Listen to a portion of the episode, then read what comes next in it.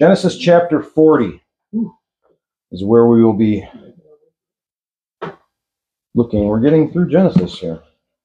I'm just going to read it from the easier. If you remember, Joseph in the last chapter, um, remember he, the Potiphar's wife there had the thing for him and uh, tried to go after him, but Joseph was faithful and said, no, not going to do it. And uh, so then she grabbed his garment and made it look like he sexually molested her or something. So then he was thrown in prison by the king. Um, but what we see, what we see happening repeatedly with Joseph here is he he gets betrayed or some terrible thing happens to him, but then God puts him in a position where he gains of responsibility or authority. Like he started with his his uh, with his father, where his father put him in charge of the other brothers, and then when he was betrayed and sold into slavery, Potiphar put him in charge of his household.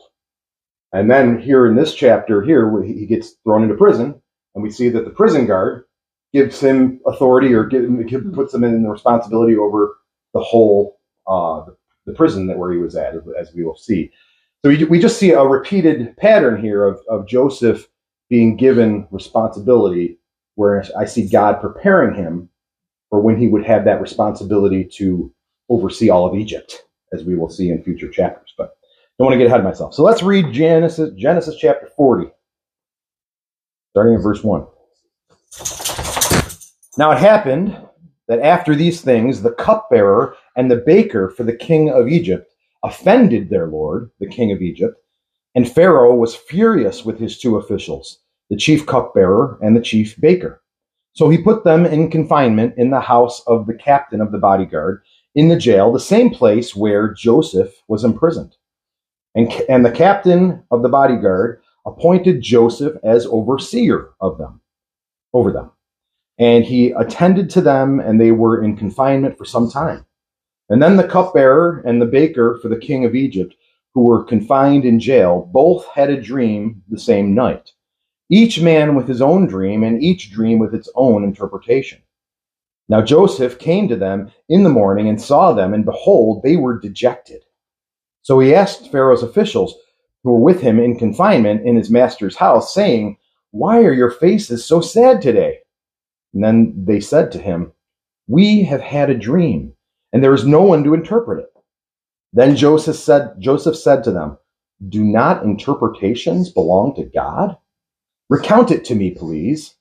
So the chief cupbearer recounted his dream to Joseph and said to him, In my dream, behold, there was a vine in front of me, and on the vine were three branches. And as it was budding, it, its blossoms came out, and its clusters produced the grapes. Now Pharaoh's cup was in my hand, and so I took the grapes and squeezed them into Pharaoh's cup and put the cup into Pharaoh's hand. And then Joseph said to him, This is the interpretation of it. The three branches are three days. Within three more days, Pharaoh will lift up your head and restore you to your office.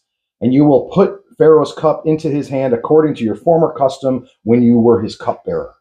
Only remember me when it goes well with you, and, and please show me loving kindness by remembering me to Pharaoh and getting me out of this house. For I was in fact stolen from the land of the Hebrews, and even here I have done nothing that they should have put me into the pit.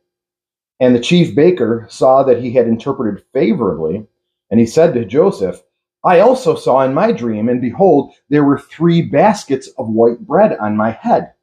And in the top of the, in the top basket there was some of all sorts of baked food for Pharaoh, and the birds were eating them out of the basket on my head. And then Joseph answered and said, This is its interpretation. The three baskets are three days. Within three more days, Pharaoh will lift up your head off of you and will hang you on a tree, and the birds will eat your flesh off of you. Thus it happened on the third day, which was Pharaoh's birthday, that he made a feast for all his servants, and he lifted up the head of the chief cupbearer and the head of the chief baker among his servants, and he restored the chief cupbearer to his office, and he put the cup into Pharaoh's hand, and he, and he hanged the chief baker, just as Joseph had interpreted to, interpreted to them. Yet the chief cupbearer did not remember Joseph, but forgot him.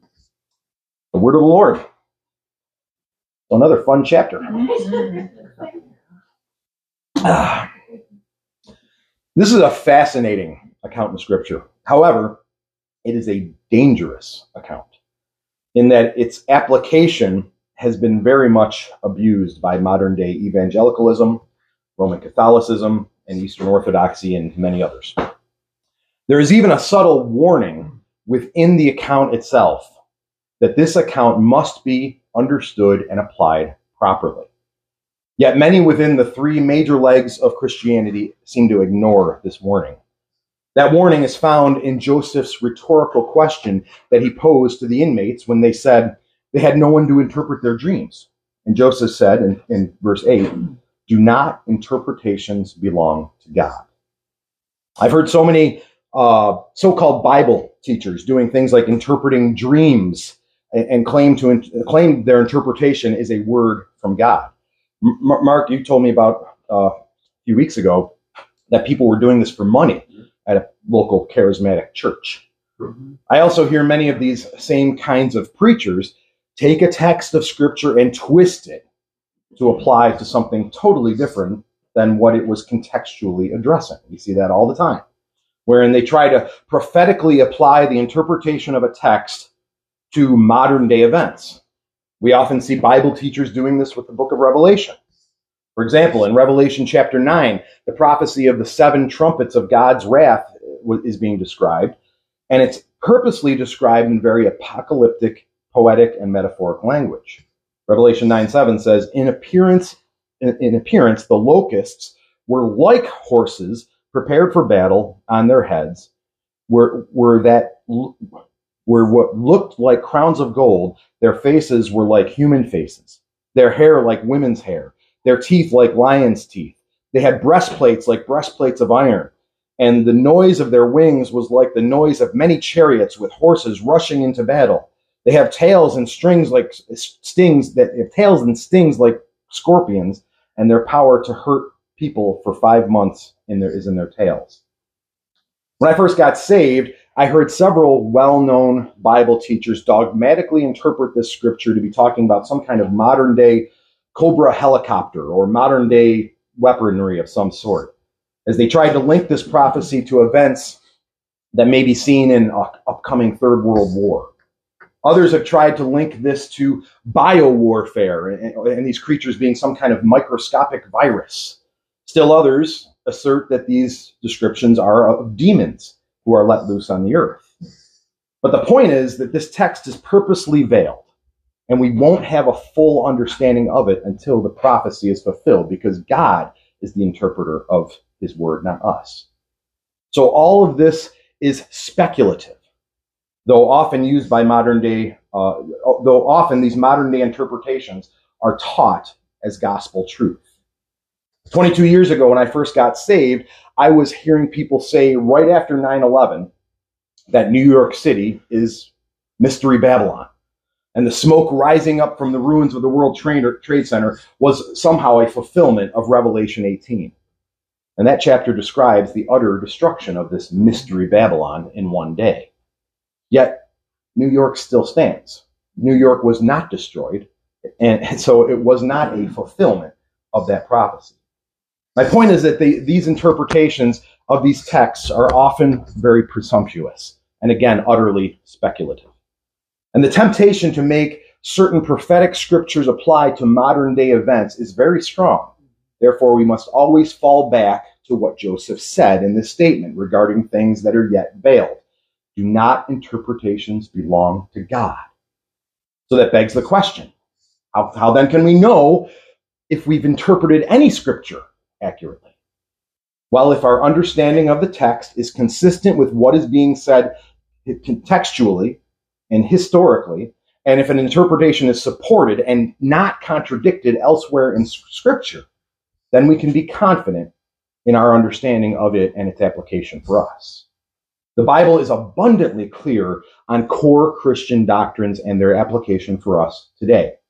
But when it comes to prophecy that is yet unfulfilled, Scripture even tells us that we are currently looking through a glass darkly.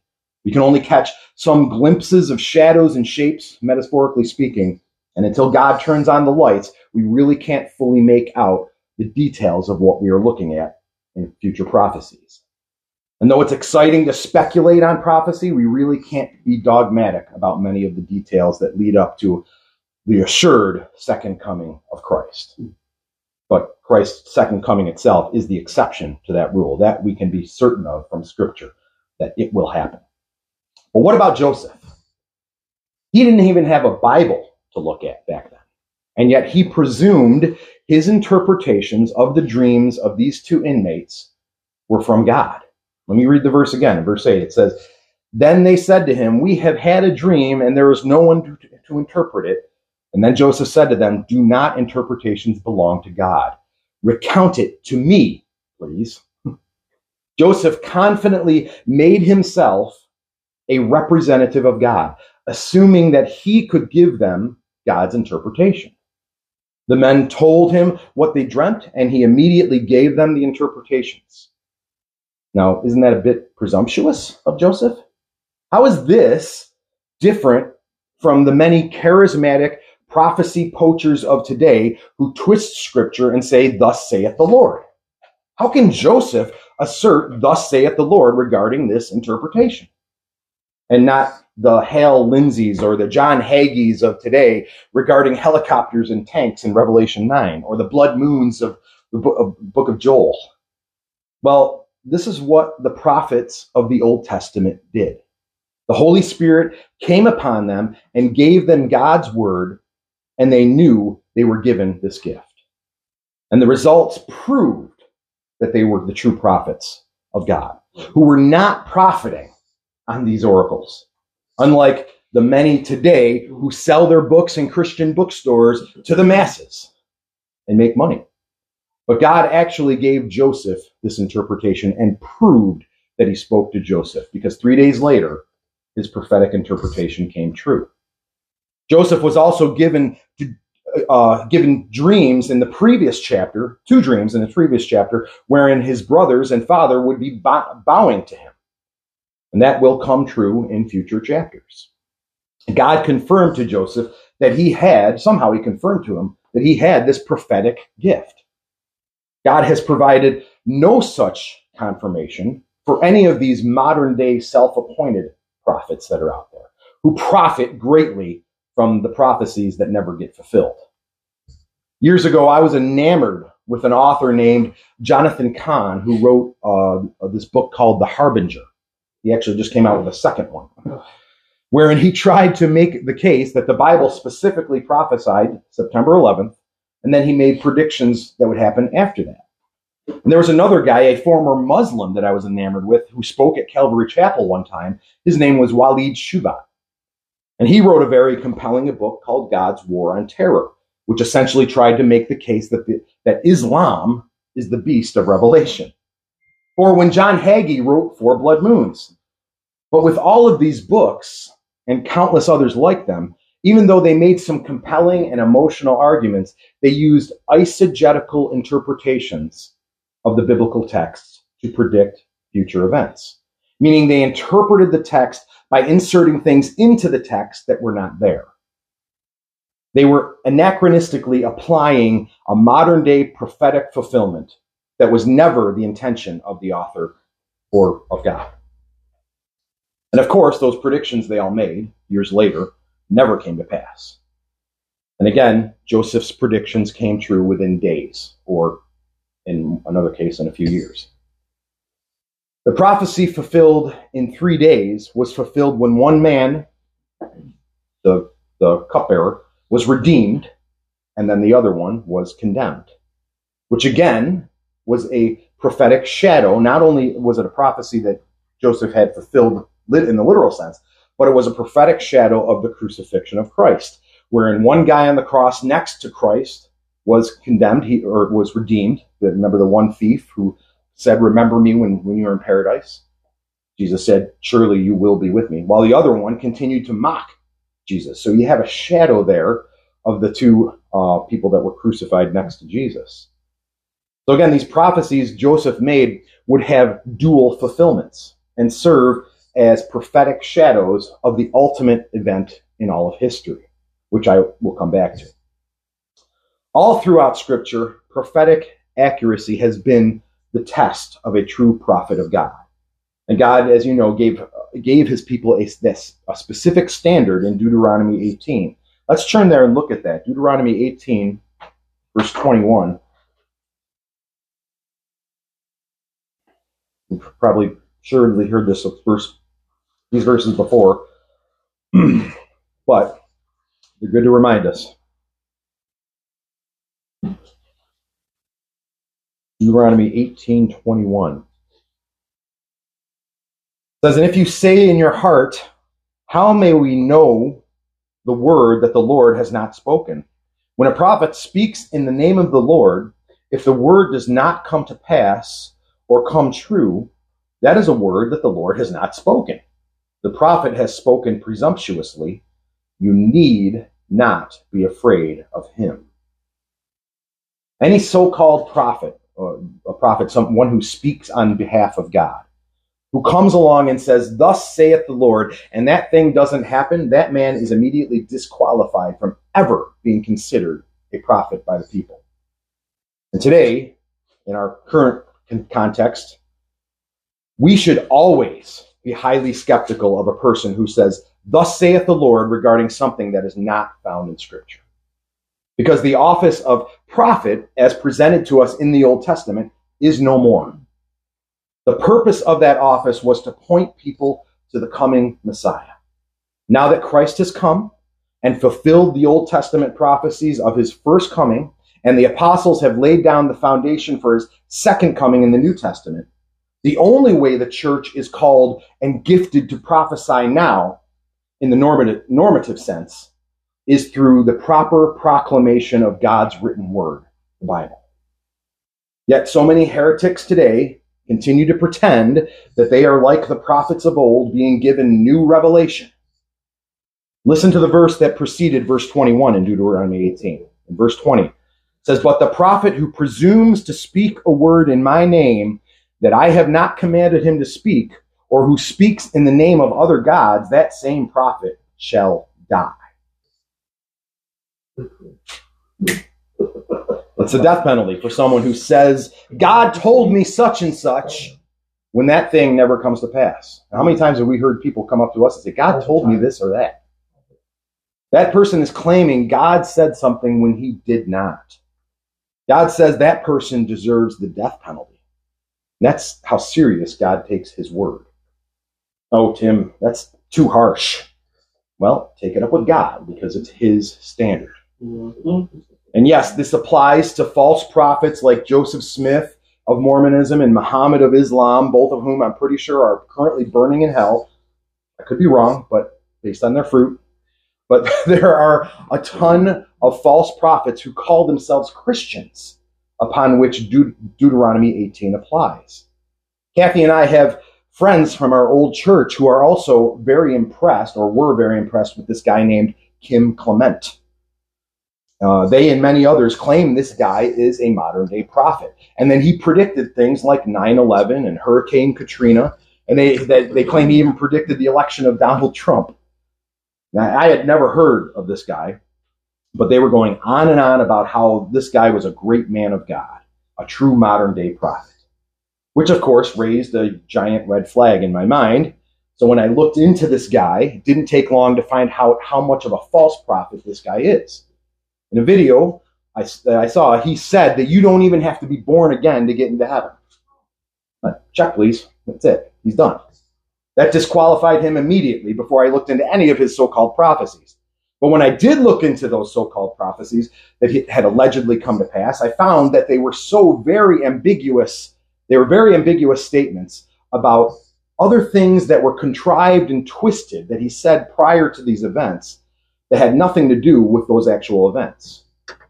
I also saw a video where this guy openly admitted to a church congregation that he had gotten some prophecies wrong, but he dismissed those wrong prophecies as being no big deal. But the Bible says getting a prophecy wrong disqualifies a so called prophet from being a prophet. And yet, so many biblically illiterate people still call people like this prophets. If they would only read their Bibles, they would realize not only that they're not prophets, but there is no place for this kind of office of prophet today in the Old Testament sense, because God has revealed his completed canon of Scripture to us. So when we recite and exegete and rightly apply Scripture, we are prophesying today. We are proclaiming God's revealed word. That is essentially what prophets do. And this is why the reformers, going back to the Reformation, they adopted this rallying cry called ad fontes. This is a Latin phrase that means to the, meaning ad, and fontes, meaning fountainhead. It was a rallying cry to the fountainhead referring to sacred scripture. They borrowed the phrase from the Renaissance, from Renaissance humanism, which encouraged people to get back to the study of classic Greek and Latin literature. But what the reformers used it for was to say, let's get back to the Bible, scripture alone as the, as the source, the fountainhead of all true wisdom, because it, bless you, because it alone is proven to be God's word. The traditions and Christian teachings all throughout the centuries of others since then could, of course, contain some or much truth, but unlike the purity of God's word, which is without error, traditions could and often do contain impurities, things that God never said or commanded. The Roman Catholic and Eastern Orthodox churches are, uh, of course, equate so called apostolic tradition with Scripture as their authority. They claim that their unbiblical traditions, like the Mary doctrines, uh, iconography, purgatory, papal infallibility, and I can go on and on, many other things like that, that are not taught in Scripture, they claim that those were revelations by God given to the early church fathers. Even though most of these so called apostolic traditions are not found anywhere in early church writings until several centuries after the actual apostles. In fact, they assert that Scripture is also part of apostolic tradition. They assert that without church tradition, we would not even know what the canon of Scripture should be. So the Roman, Catholic magisterium and the patriarch and bishops of the Eastern Orthodox Church are all essentially making themselves the ultimate standard of truth with regard to how we are to interpret and understand Scripture and what we even recognize as Scripture. They are pretending to be priests or intercessors between God and man, just as Joseph was to these two inmates. This has led these churches to embrace many things like Mary worship, the worship of icons, and works based salvation. The Roman Catholic Church actually interprets the Ark of the Covenant as being prophetic of Mary. I've heard that taught by them many times. Yet nothing in Scripture ever even applies such an application. Roman Catholicism and Eastern Orthodoxy reject sola scriptura. Instead, they make themselves the authority over the interpretation of Scripture, and this is called sola ecclesia, meaning the church, ecclesia meaning the church. Or more specifically, the church leadership, the magisterium. But that is not at all the structure of what we see in the New Testament.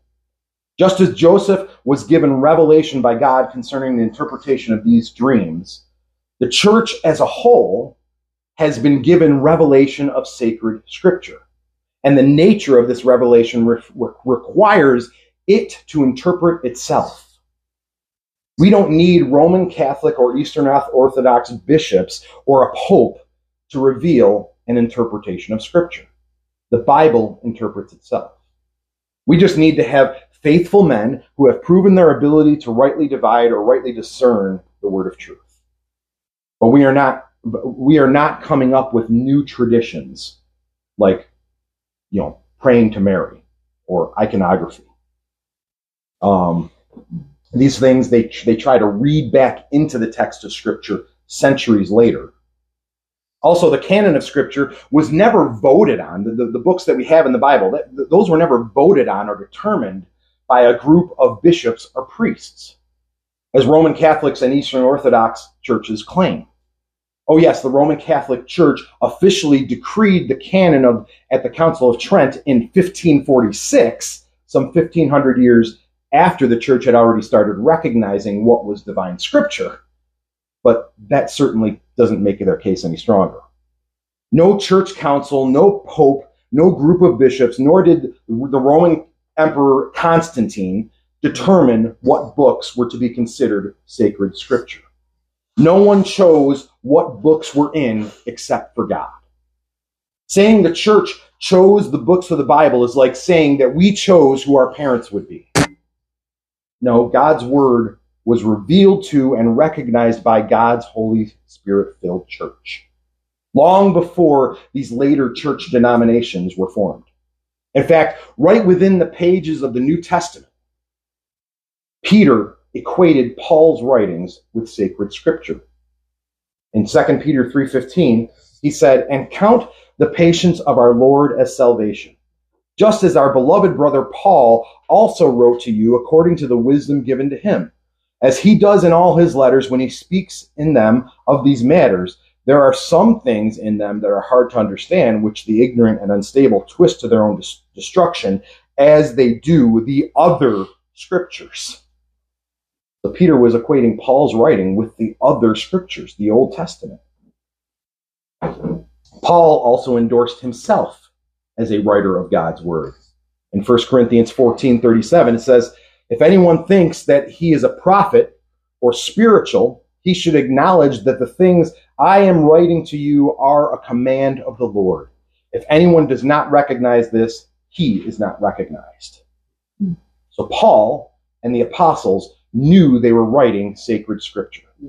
John confirmed this in Revelation, Revelation 1 3. Blessed is the one who reads aloud the words of this prophecy, and blessed are those who hear and who keep what is written in it, written in it, for the time is near. Paul endorsed Luke by equating his writings with the Old Testament. Paul writes in 1 Timothy uh, 5.18, For scripture says, you shall not muzzle an ox when it treads out the grain, and the, and the laborer deserves his wages. That second part of that quote that Paul was, writing there is found nowhere in the Old Testament. Um, the laborer de- deserves his wages is not found anywhere in the Old Testament. So Paul considered Luke's writings when he was quoting this because um, he was quoting from Luke. He considers that on the same level as sacred scripture, since he quotes them both in the same line that says that he was quoting scripture. The point is that the canon of scripture, the books that we recognize today as the books of the Bible, um, were established immediately through God's interpretation. Yes, it took time for the church as a whole to recognize it, but right from the start, the writers of the of the of the New Testament knew they were writing sacred scripture and it would right from the start god god's canon was established just within these statements from peter john luke and paul 25 of the 27 books in the new testament are already considered part of the divine canon. And roman catholics will often argue and say well there's no inspired table of contents written in the bible. But yes there is. All you, uh, as I've just shown, the Bible itself establishes what what books are inspired of God. Any debate over certain books being considered part of sacred scripture came much later when the Gnostics started using the apostles' names to establish their own heretical books, like the Gospel of Peter, the Gospel of Thomas, the infancy Gospel of Thomas, and the Gospel of Mary or the Gospel of Judas. These were all later Gnostic writings, and they were proven to be forgeries written centuries after the deaths of the persons that these books were named after. But it was because of these later second and third century forgeries that certain books, like the second, second epistle of Peter or the book of James or first, second, and third John and Revelation, were starting to be questioned as to whether or not they should be part of the sacred canon of Scripture. But despite the confusion that the Gnostic texts caused, there was enough recognition of the inspiration of the biblical books that caused the first century, those first century source books to not be dropped from the recognized canon, which was within the universal church. So when the Catholic says a pope or a group of bishops gave us the Bible, they have no idea what they're talking about. Or when they simply or they might be simply lying to defend their, their, their doctrine of sola ecclesia. Scripture was revealed to the church, one letter and book at a time, and recognized by the various churches when they were written. Therefore, just as God breathed out his word through the apostles, God also breathed out the canon of his word through the universal church. No individual church can come along and claim they gave us the canon. That claim has no basis in history. Roman Catholics and Eastern Orthodox like to dismiss the doctrine of sola scriptura as being non biblical, yet they are simply replacing God's word with the ultimate authority of their magisterium, which is certainly unbiblical. They are essentially calling themselves prophets and acting, like I said before, acting like Joseph did, even though God has not gifted them with that role. Jesus himself and the apostle Paul taught the principle of returning to scripture as the ultimate authority of truth in order to keep ourselves fr- free from error as possible, as much as possible. Jesus, who spoke of himself as giving living water to those who listen, told his hearers at one point, You are wrong because you do not know the scriptures. Jesus rebuked the religious leaders of the day and their faulty interpretation of God's word in, by saying in Matthew 22 31, it says, He said, And as for the resurrection of the dead, have you not read what was said to you by God? Jesus did not rebuke the Pharisees by citing tradition or what other religious leaders had said. No, he went to what was written, what God said in, what was written. He went to God's written, written word. And Luke commended the Bereans who verified Paul's teaching by examining the scriptures daily to see if these things are true. So ad fontes or sola, sola scriptura ought to be our rallying cry too. And today we are blessed with an abundance of access to God's word. It is easier than ever for us to go back to the source. Sadly, though many are very happy to just listen to God's word, God's word being interpreted and wrongly applied and not checked. They blindly accept what popular heretics like Andy Stanley and Joel Osteen and Rick Warren and Pope Francis tell them, or what their church tradition tells them. Now, I'm not one who dismisses the early church fathers, but a, a cursory study of church history will reveal that there was much disagreement over certain church doctrines all throughout history, including our early church fathers. It's even recorded in the New Testament that the apostles disagreed over some things. So, for anyone to claim the early church fathers all believed this or that, they are simply speaking out of ignorance, as there was a wide variety of disagreement on secondary issues. I heard one recent convert to Eastern Orthodoxy claim that Martin Luther took the deuterocanonical books, the apocryphal books, out of the, out of the Bible. But those books had been de- debated and rejected from the canon by many long before Luther was ever born. St. Jerome rejected them. Melito of Sardis, the bishop of Smyrna in 170 AD, did not include the apocryphal books in the canon. Cyril of Jerusalem in 350 AD rejected them. Origen rejected them. So this issue is not even scratching the surface over the number of debates the early church had over certain issues. So no one can make a sweeping claim that all the early church believed this or that regarding certain doctrines. The point is that we need to be diligent in our study of God's word, that we be not deceived by the many false prophets that are out there and infiltrating the church. We have far more access to scriptures and information about them than the early church even did. Anyway, all interpretations belong to God. Therefore, we must go to his word to establish whether an interpretation is true or not. This doesn't mean we are endorsing solo scriptura as we still need to be taught um, to rightly exegete Scripture by, by men who have proven themselves to be able to rightly understand and interpret God's Word. But when we are taught, we must always look for the foundation of any teaching to be soundly grounded in the Scripture. Again, Joseph had no Scripture to guide him, but he had been given two dreams already wherein he knew God had spoken to him. And that may have been the source of his confidence regarding the dreams of these two inmates. But let's talk about this account. Why was Joseph even in prison?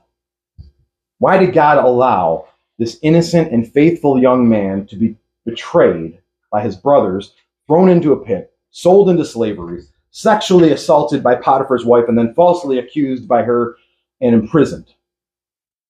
And he would continue to be imprisoned for another two years after this account. Scripture says that Joseph was 17 years old when the brothers sold him to the Ishmaelites in, in Genesis 37. And by the time he was released from prison and appointed as head over Egypt, he was 30 years old. Therefore, 13 years had passed from the time that Joseph was sold by his brothers to the time that he left prison. But why would God allow this? Well, as I talked about earlier, God was preparing this young man to be a leader, a man who would not only save countless lives, but would establish a safe environment for God's chosen nation to thrive and grow. Joseph was to establish a stable period wherein the nation of Israel could grow under the guidance of Yahweh until a man named Moses would come along and carry the baton of being the leader of God's people. The Bible says very little about this period after Joseph and before Moses um, when they went into slavery. All that's said is mentioned briefly in Exodus chapter 1. And it seems that Joseph had left such a strong influence on the Israelites and the people around him that they were able to thrive in this period. They, and then they, they grew and multiplied. I think God prepared Joseph for this period of growth with the trials that he was facing, and he faithfully endured those trials as a, as a young man through, throughout his life. And again, that is the application for us in our trials. As we have talked about week after week. Right now in our country, things look terrible. In our culture, and even in the, the visible church, it's a mess.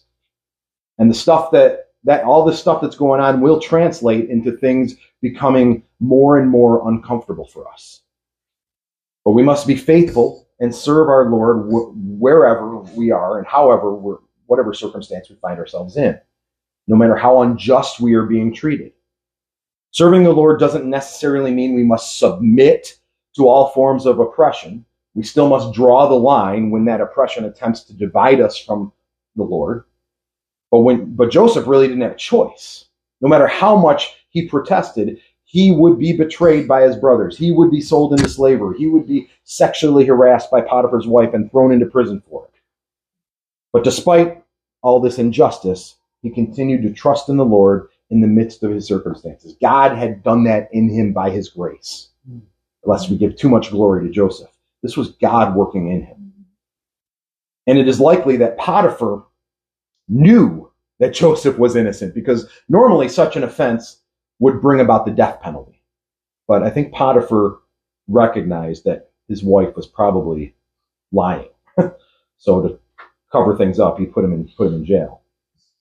And then Joseph was given more privileges and responsibilities in jail because of his faithfulness and because of God's grace. The innocent Joseph took the punishment for the guilty bride of Potiphar, which is yet another prophetic picture of Christ who took the punishment for his bride, the church. And in chapter 40, these two stewards of the king, who were in the king's prison with Joseph, were accused of some kind of offense against the king. The wine steward and the baker were two of the most important positions you could have in serving the king. Um, the king had to totally trust them because they were the one they were the guardians of his food and drink. Apparently, something happened, and therefore the king blamed them both. But they both ended up in prison having dreams that troubled them. And they both had dreams that had parallel that, that paralleled each other. Both dreams were about their occupations.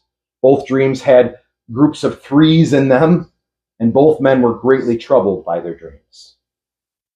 And that, that should stand out to us too, because today we would just you know, have a dream and, and probably forget about it a few minutes later. But these guys were greatly troubled by these things.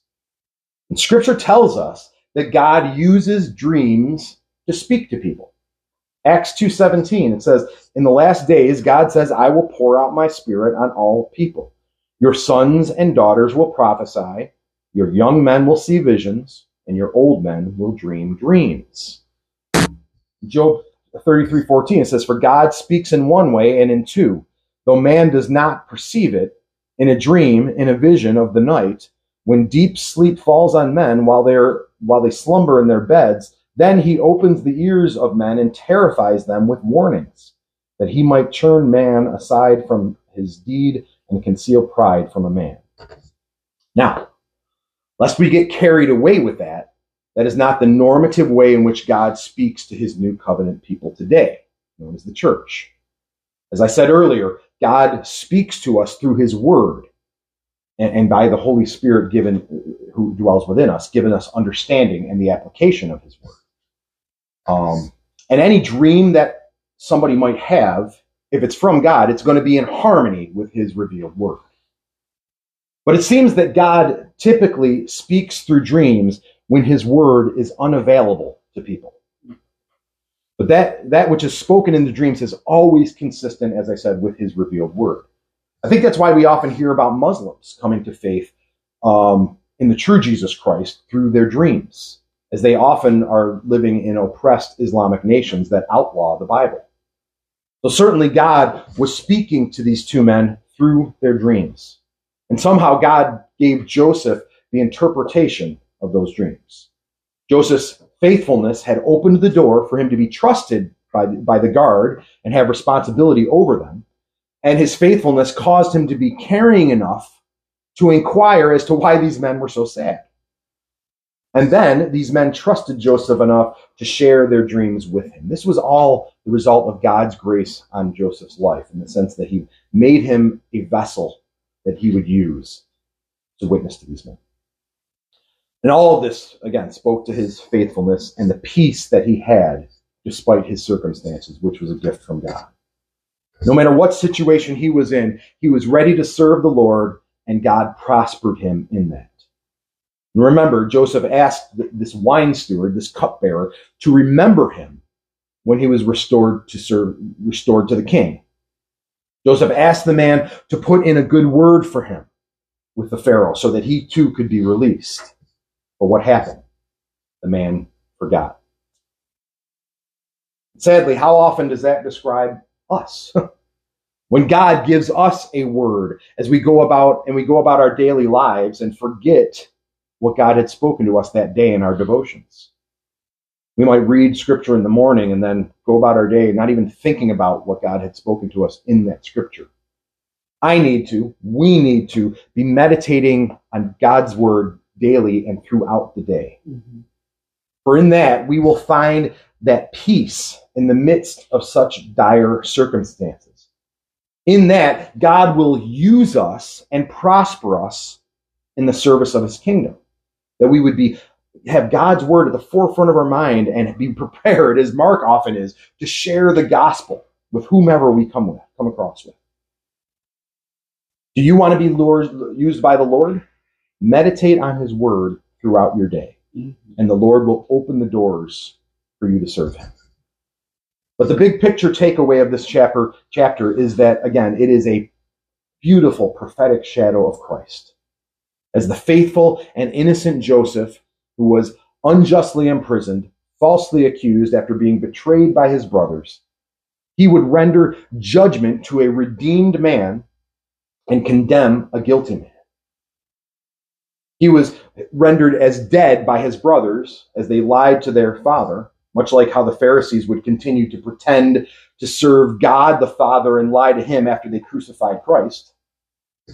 But as future chapters will show, Joseph will be raised up to the right hand of Pharaoh, just as Christ was raised up to the right hand of God the Father. And his brothers would bow before him, just as every knee shall bow before Christ one day. This account of Joseph is so prophetically packed with shadows of Jesus Christ. Um, I went over much of that in, in my last sermon. But again, it establishes God's written word as divinely inspired. Something we, it proves itself to be supernatural, that no man could have put this together in the way it is. Um, and the standard that God gives us to know which word is a word God has spoken. He's even told us that in Isaiah 46, verse 8 through 11. It says, Remember this and stand firm. Recall it to mind, you transgressors. Remember the former things of old, for I am God and there is no other. I am God and there is none like me, declaring the end from the beginning and from ancient times things not yet done saying, My counsel shall stand, and I will accomplish all of my purpose. Calling a bird of prey from the east, the man of my counsel from a far country, I have spoken, and I will bring it to pass. I have purposed, and I will do it. That speaks of the absolute sovereignty of God and how he has decreed all things that will happen, and he has proclaimed things that will happen, and proving who he is. How do we know what God has declared? It is written in His Word. All other claims cannot meet this criteria laid out in this passage. Therefore, anyone who rejects what we call sola scriptura is rejecting God's own word and opening themselves for deception, which sadly we are seeing much of the church falling into that today. So with that, let's uh, let's end. Heavenly Father, Lord, we thank you again for your word, Lord, and um, this of uh, this amazing account of, of Joseph, Lord, and his faithfulness and the, the gift that you gave him to be able to uh, reveal these men's dreams and speak of the future in advance. And that was just a small, uh, small picture of what you've done for us in your word, how you've shown us, Lord God, how you spoke all these things ahead of time.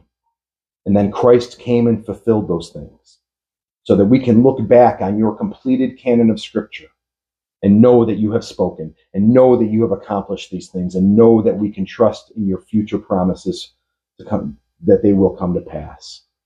Lord, let us never forget that, but let us meditate that every single day, that we would have a peace that surpasses all understanding, that no matter what circumstance comes our way, no matter how uncomfortable our situations may be, Lord, we would be able to be like Joseph was, and be able to serve you in the midst of that with joy and peace. And it's in Christ's name we pray. Amen.